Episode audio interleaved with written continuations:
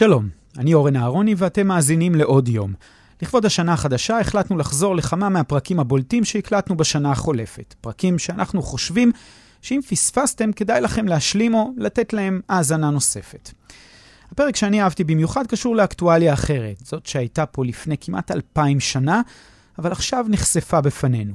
תגליות מדהימות במדבר יהודה של מה שהשאירו חיילי בר כוכבא ומשפחות המורדים, כל אלה נחשפו לציבור. בשבילי זאת הייתה גם סגירת מעגל קטנה. סבי, הפרופסור יוחנן אהרוני, חפר בדיוק במקומות האלה לפני 60 שנה. אז השנה הצטרפנו לארכיאולוגים בעבודה הקשה והמסוכנת בתוך המערות והמחילות בעקבות האוצרות האבודים, לפני שהשודדים ירוקנו הכל.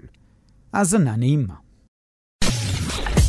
אתן מאזינות ואתם מאזינים כאן הסכתים. כאן הסכתים, הפודקאסטים של תאגיד השידור הישראלי.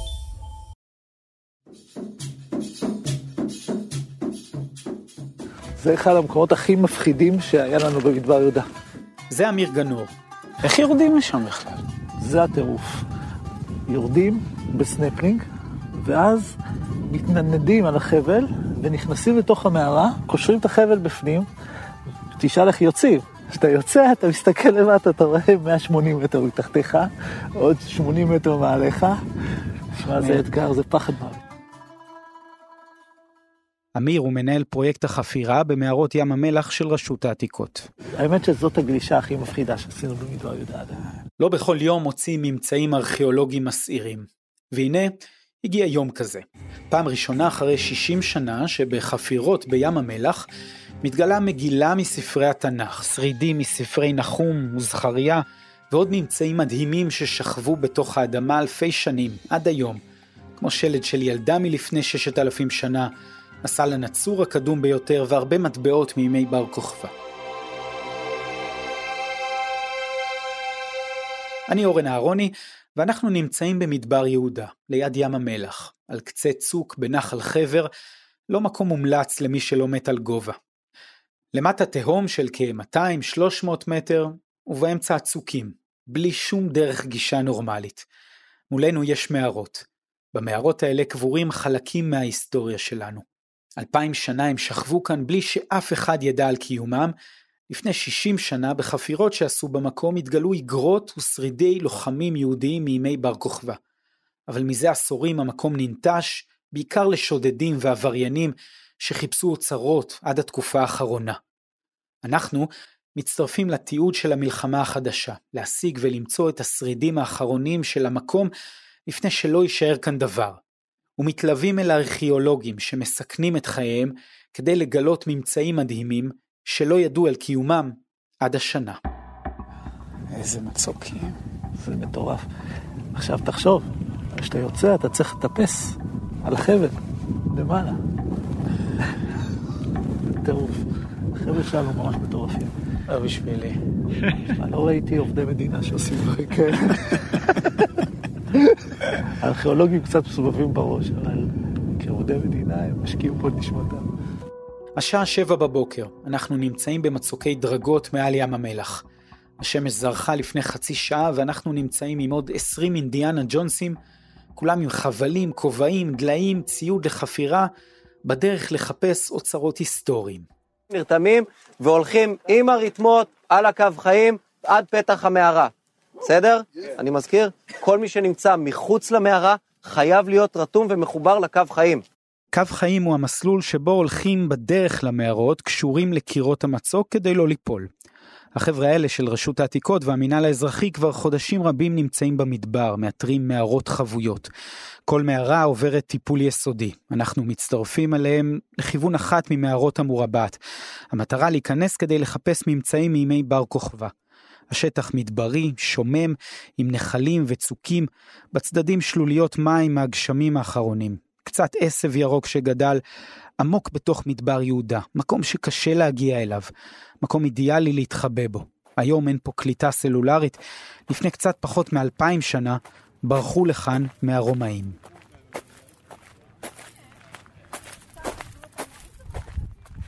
אנחנו יורדים כמה מאות מטרים, מצידנו תהום. צעד לא נכון, מעידה קלה ואנחנו עלולים למצוא את עצמנו מאות מטרים למטה.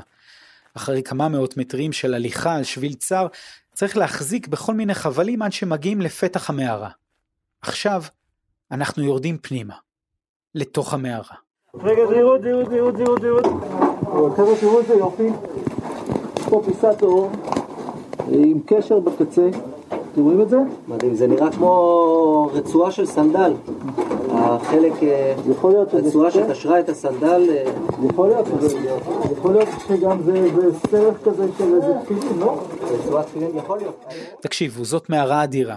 היא יורדת מהפתח שלה לאורך 53 מטרים, בחלקם היינו צריכים לזחול. בקצה יש אולמות גדולים, בתוך המערה יש בני ובנות מכינה, ברקע מוזיקה. הם יוצרים טור ומעלים דליים של אדמה מלמטה. את הכל מסננים. הם עובדים כאן כבר לא מעט ימים. באחת החפירות הם כבר היו לקראת סוף היום, שלפתע הם מצאו משהו. הרגשנו שאנחנו יחסית מיצינו אותו, אמרנו טוב בוא נתחיל לחפור בכניסה נראה מה יש שם וחגי, אחד החבר'ה שלנו, אה, ניקה שם שטח שהיינו בטוחים בכלל שזה מודרני לא חשבנו בכלל שיש שם ארכיאולוגיה ופתאום הוא צועק מצאתי מטבע כולנו רצנו, התרגשנו וצילנו והיינו ממש מרוגשים כי מטבע זה דבר נכבד ושתי דקות אחר כך עוד מטבע ועוד מטבע ועוד מטבע ועוד מטבע והם התחילו לצאת תוך איזה, תוך חמש דקות הוציא ש- 16 מטבעות זה היה רגע מאוד מאוד מאוד מאוד מרגש, שהבנו שבעצם גם הכוך הזה הוא אה, קדום, וגם מישהו החביא שם את, ה, את הארנק שלו, מאיזושהי סיבה שאנחנו עדיין לא יודעים למה.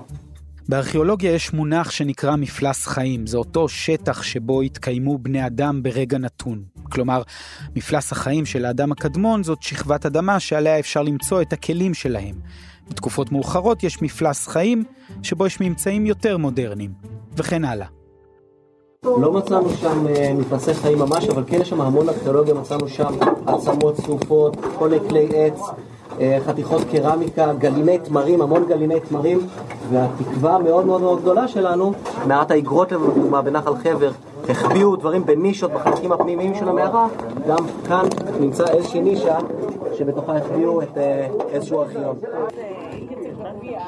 אמיר גנור מתחיל לעבוד באחד מהאולמות של המערה.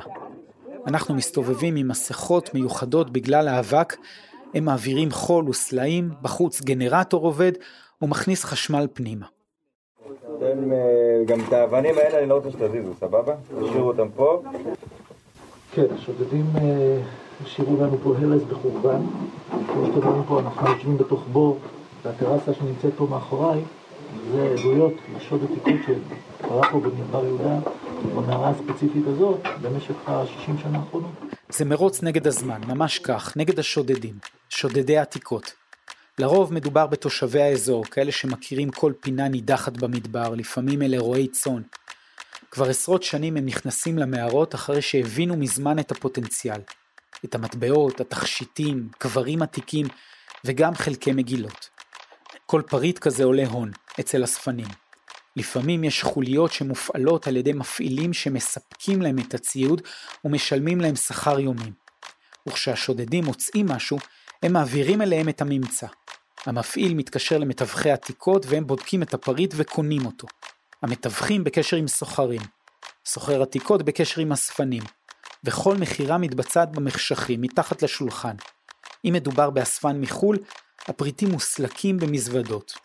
לדוגמה, במקרה של מגילה שנמצאה, הסוחר החביא אותה בתוך ספר לפני שעלה למטוס, מעין סוג של סימניה. לפעמים זה אפילו נשלח בדואר רגיל, תלוי בפריט. אם מדובר בחוליה עצמאית, הם פונים למתווכים ומתחילים להתמקח. בכל שלב במכירה, השודדים, המתווכים והסוחרים מרוויחים הרבה כסף. כשהשודדים נכנסים למערות, מתחיל ההרס הגדול. חפרו את הבור הזה, שפכו את כל האדמה בצד הזה, ובתוך הטרסה, ועכשיו אנחנו בעצם, מה שנשאר לנו לעשות זה לחפש מה הם השאירו לנו, מה הם לא מצאו. גנבות האוצרות התרחשו עוד לפני הקמת המדינה. בשנות ה-40 של המאה הקודמת, רועה צאן בקומראן שבצפון ים המלח זרק אבן לתוך מערה. האבן ניפצה אגרטל שבו נתגלו מגילות, הוא מכר את המגילות לאספן, משם התגלגלו לאנשי כנסייה בבית לחם. בשנת 1947 הם נמכרו לאוניברסיטה העברית, לפרופסור אליעזר סוכניק. לאחר הגילוי הזה הבינו ארכיאולוגים ישראלים שהאזור כנראה מלא בפריטים חבויים ונסתרים. בשנת 1953 נעשתה פנייה מסתורית אל הפרופסור יוחנן אהרוני, לפיה הבדואים עורכים שוד עתיקות במערות במדבר יהודה שבשטח ישראל.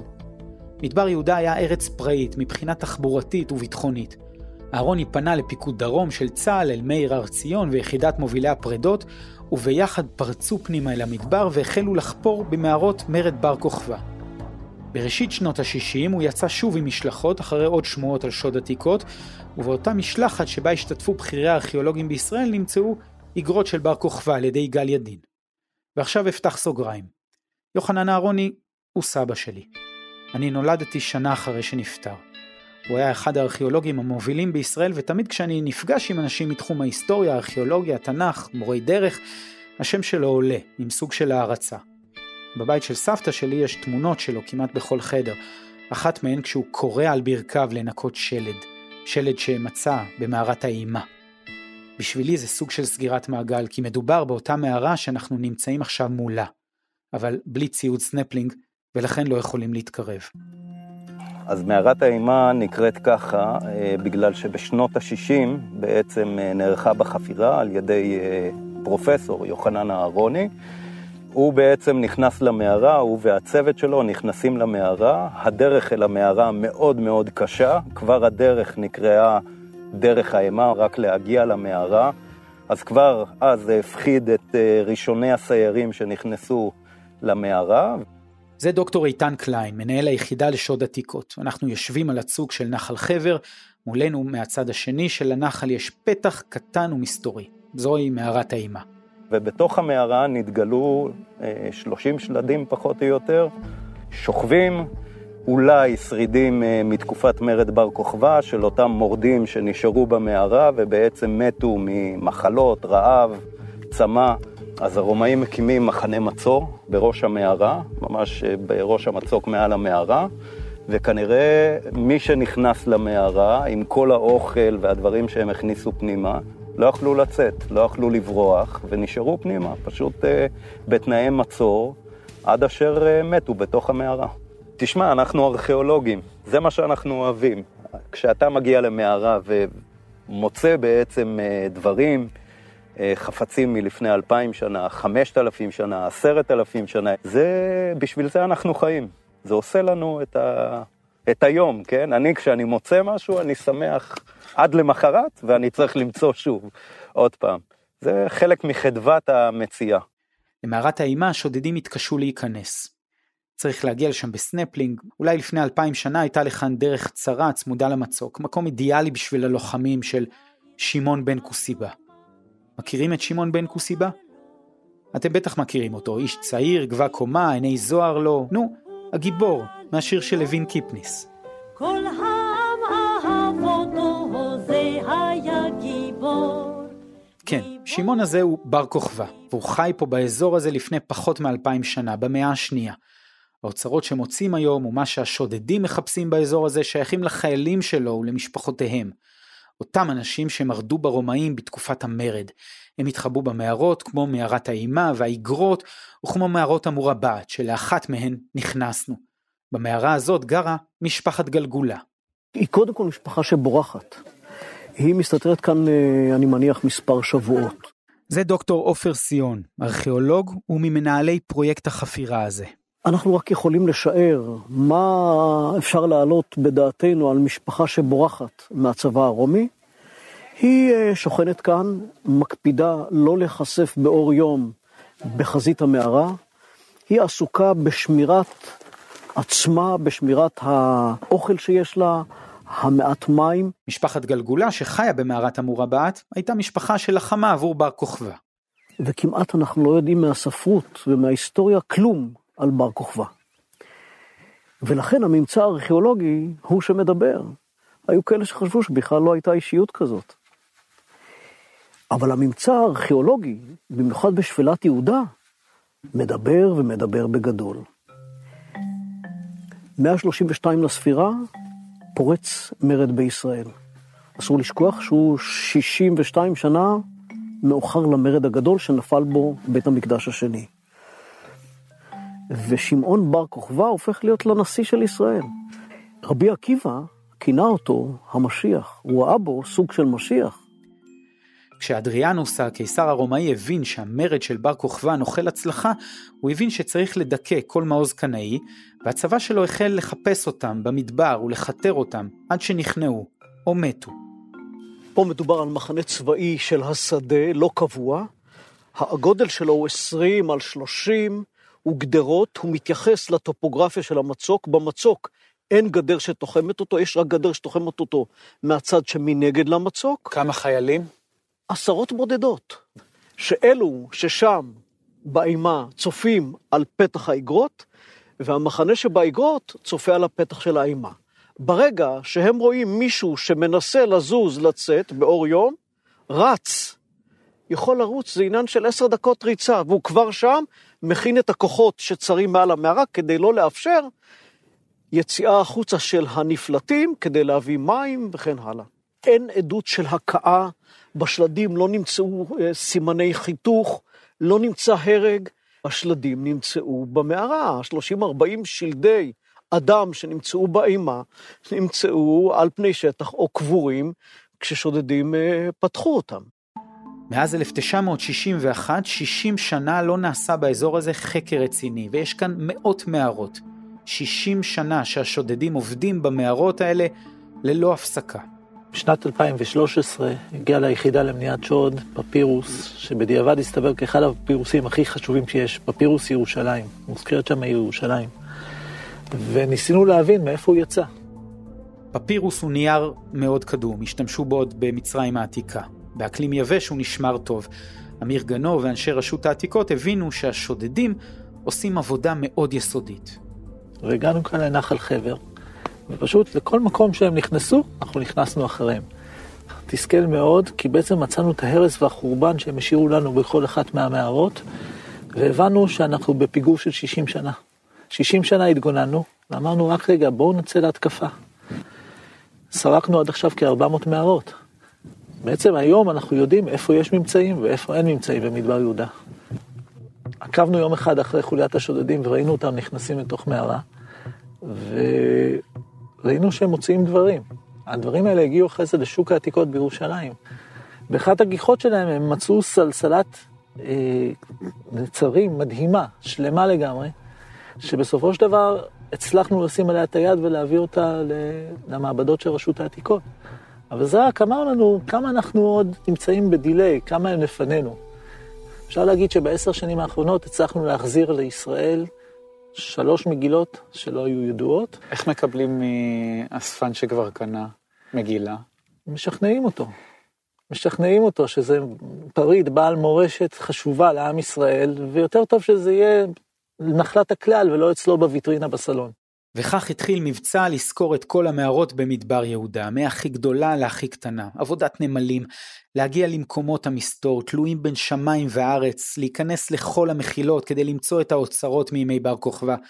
ועכשיו אנחנו חוזרים למערה שהייתה ביתם של משפחת גלגולה, לבדוק עם דוקטור סיון מה קרה להם ומי הם היו. הייתה אישיות שקראו לה ישוע בן גלגולה, אנחנו מכירים את זה פשוט במכתבים, שהוא היה ראש המרד בהרודיון. רק כאלו שהיו בעלי אמצעים והיו מקורבים לשלטון, יכלו להרשות לעצמם לרדת אל מדבר יהודה. לשוטט במדבר יהודה באותם ימים צריך יכולות יותר גבוהות משלנו היום. ואחרי שהמרד הגיע לשיא והתחיל להיכשל, יורדת לכאן המשפחה של בן גלגולה. סדר גודל של בין עשרה לשלושים. אנשים, נשים, בטף וכן הלאה. והם מורידים לכאן את המכתבים ששלח להם הנשיא של, של ישראל. מה הוא כתב? אחד המכתבים המרתקים ביותר, שהוא מבקש את ישוע בן גלגולה הזה, ואומר לו, אצלך נמצאים שבויים גליליים שלא רצו להשתתף במרד. אם תיתן להם לברוח או ללכת, אני אעשה לך מה שעשיתי לבן אפלול.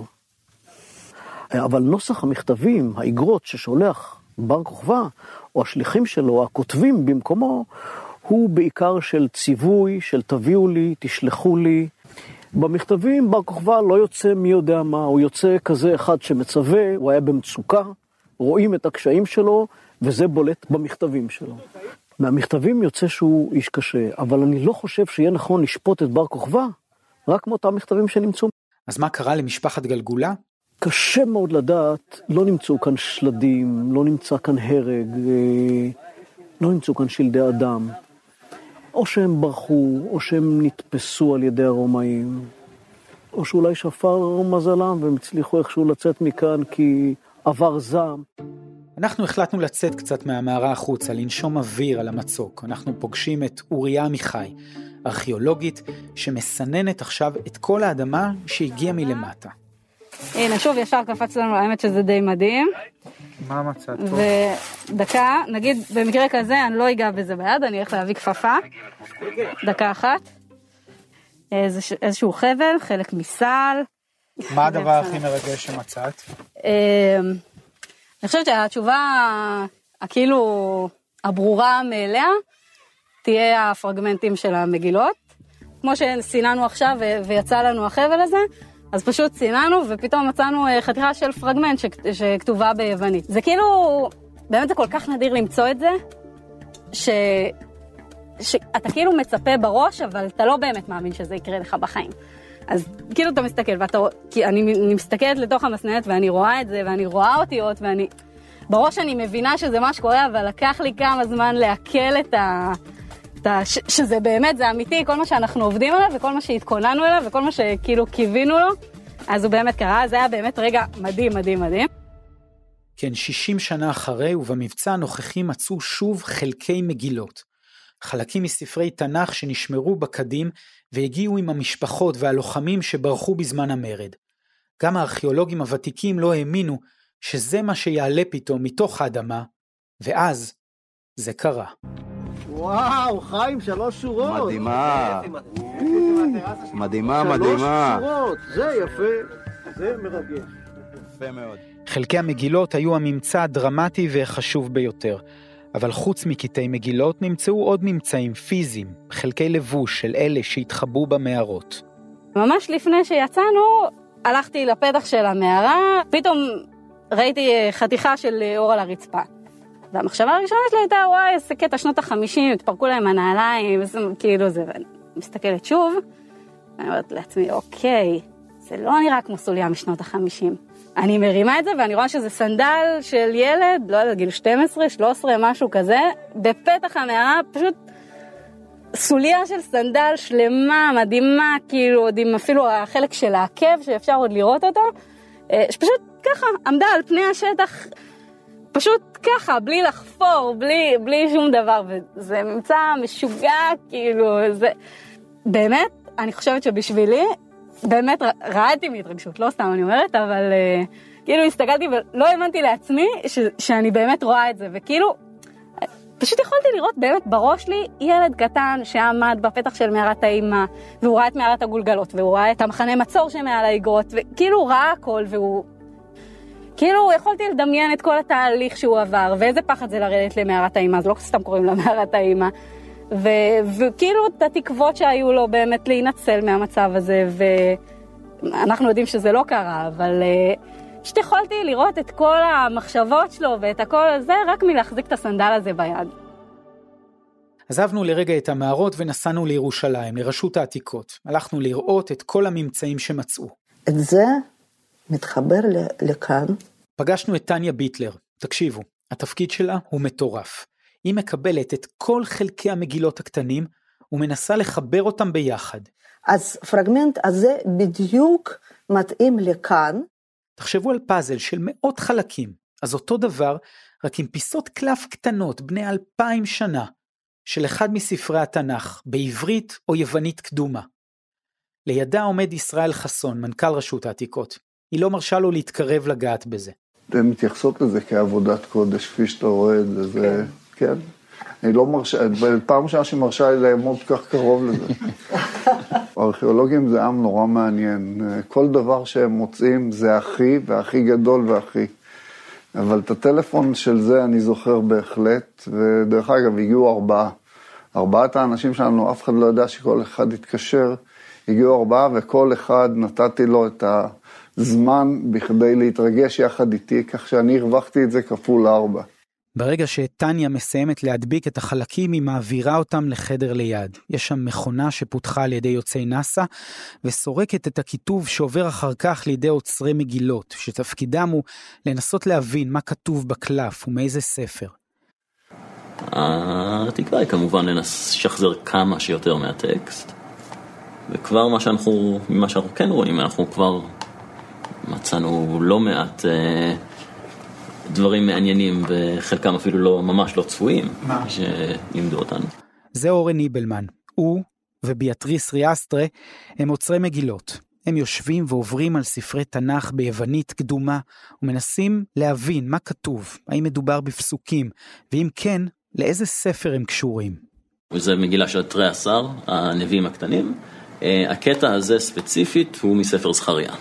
מה שמאוד מעניין במגילה הזאת היא שכנראה נכתבה או הועתקה כמאה שנה לפני שהונחה במערה. מי שהיה אז במערה בשנת 135, הייתה לו, זאת מגילה שכבר הייתה קיימת בין 100 ל-200 שנה. כן, כנראה שמי שהחזיק את המגילה כבר אז היא הייתה עתיקה. החזיקה במגילה שאולי עברה בין המשפחה אה, כמאה שנה, כן, מגילה עתיקה. ואז אנחנו עוברים למקום המגניב באמת. המחסן של רשות העתיקות. יש פה את כל מה שמצאו, וזה מפוצץ את המוח. זוכרים את הסנדל שאוריה מצא? אז דוקטור נעמה סוכניק, עוצרת חומרים אורגניים ברשות העתיקות, הביאה לנו כדי שנראה. רואים סוליה מאור עם רצועה של רגל, לא גדולה במיוחד. יש פה סוליה מאוד מאוד יפה של סנדל, שאפילו אפשר לראות, כן, זה ממש מדהים, אפשר לראות את התפירה שנעשתה בשוליים של הסנדל, כולל אפילו את הרצועות שאתם רואים פה בקצה, זה ממש סנדל כמו שאנחנו מכירים, כמו סנדל של חוף הים. אז הסנדל הזה נמצא פה, אבל מה שבאמת הקפיץ אותנו, זה מה שהיה לא רחוק מהסנדל. יש לנו פה מסרק, אה, שבר של מסרק, שאופייני מאוד למסרקים בתקופה הרומית, ששימש למסרק קינים מאוד דומה למסרקים שאנחנו משתמשים היום. זה מסרק קינים? כן, ממש ממש.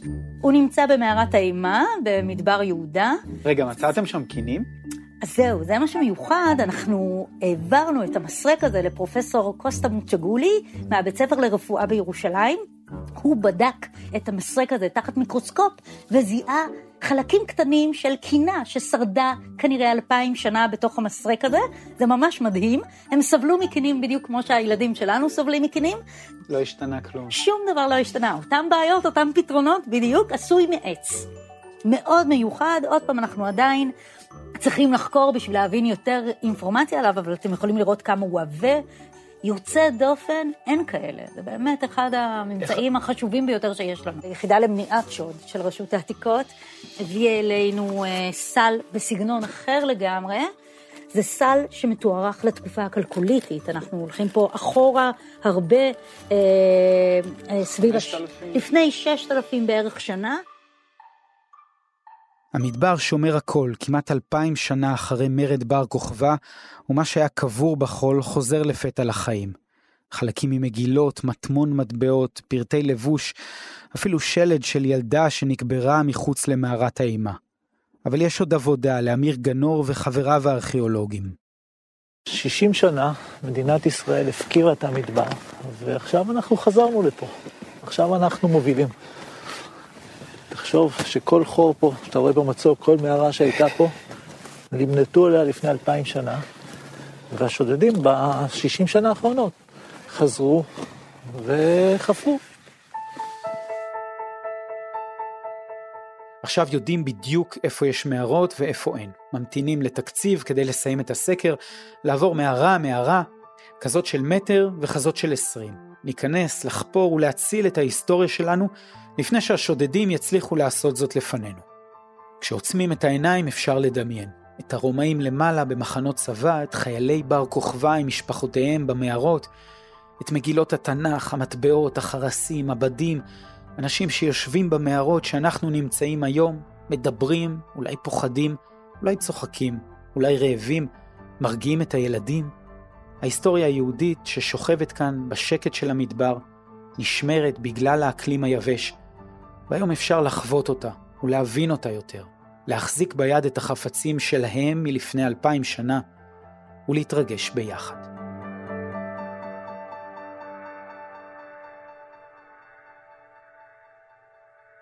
תודה רבה לאורן אהרוני. האזנתם לפרק של עוד יום, הסכת האקטואליה של כאן חדשות. ערכו אותו דניאל אופיר וניר גורלי, עיצוב פסקול ירדן מרציאנו. תודה גם למתן גל ולהדר רשתי על הסיוע. הסכתים נוספים מבית כאן חדשות תוכלו למצוא באפליקציית הפודקאסטים האהובה עליכם, באתר שלנו, ביישומון כאן וגם בספוטיפיי. תודה שהאזנתם. ניפגש בפרקים הבאים.